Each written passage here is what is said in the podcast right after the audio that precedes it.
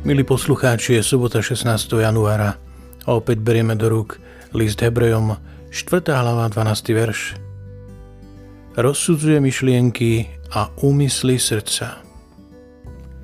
Prvá polovica dnešného čítania by nás mohla trochu vydesiť.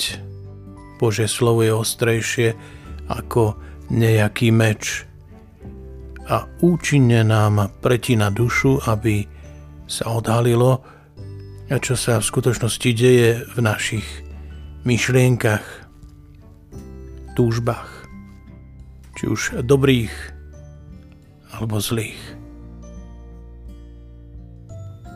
Nemôžeme sa pred ním ani ukryť. Všetko je obnažené pred očami toho, komu musíme skladať účty. Ach. Kto však je tou osobou, ktorej sa musíme zodpovedať? Druhá polovica čítania hovorí, že je to Ježiš, náš veľkňaz, ktorý súciti s našimi slabosťami. Ten, ktorý bol skúšaný rovnako ako my a vie, aké silné môže byť pokušenie.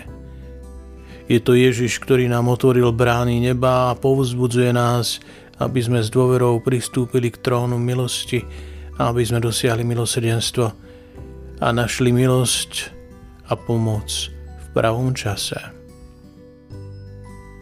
To jemu sa musíme zodpovedať spasiteľovi, ktorý vidí naše zlyhania a trpezlivo nám ponúka milosrdenstvo a milosť.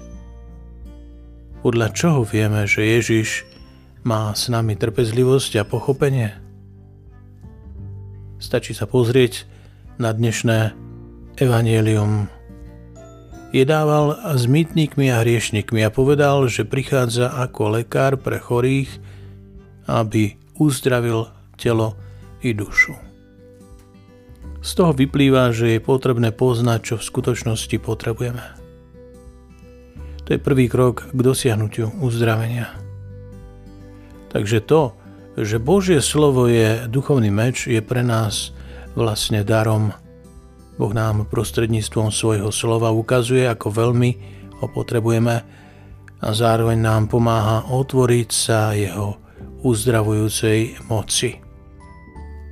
Môže použiť napríklad verš z písma, ktorý ťa pri čítaní odrazu pichne vo svedomí a usvedčí z hriechu, alebo kázeň, ktorá ti pomôže uvedomiť si, že tvoje výhrady k učeniu cirkvi ťa uzatvárajú pred milosťou, či písmom inšpirované slovo od blízko človeka, ktoré ťa možno prinúti prehodnotiť nejaký názor.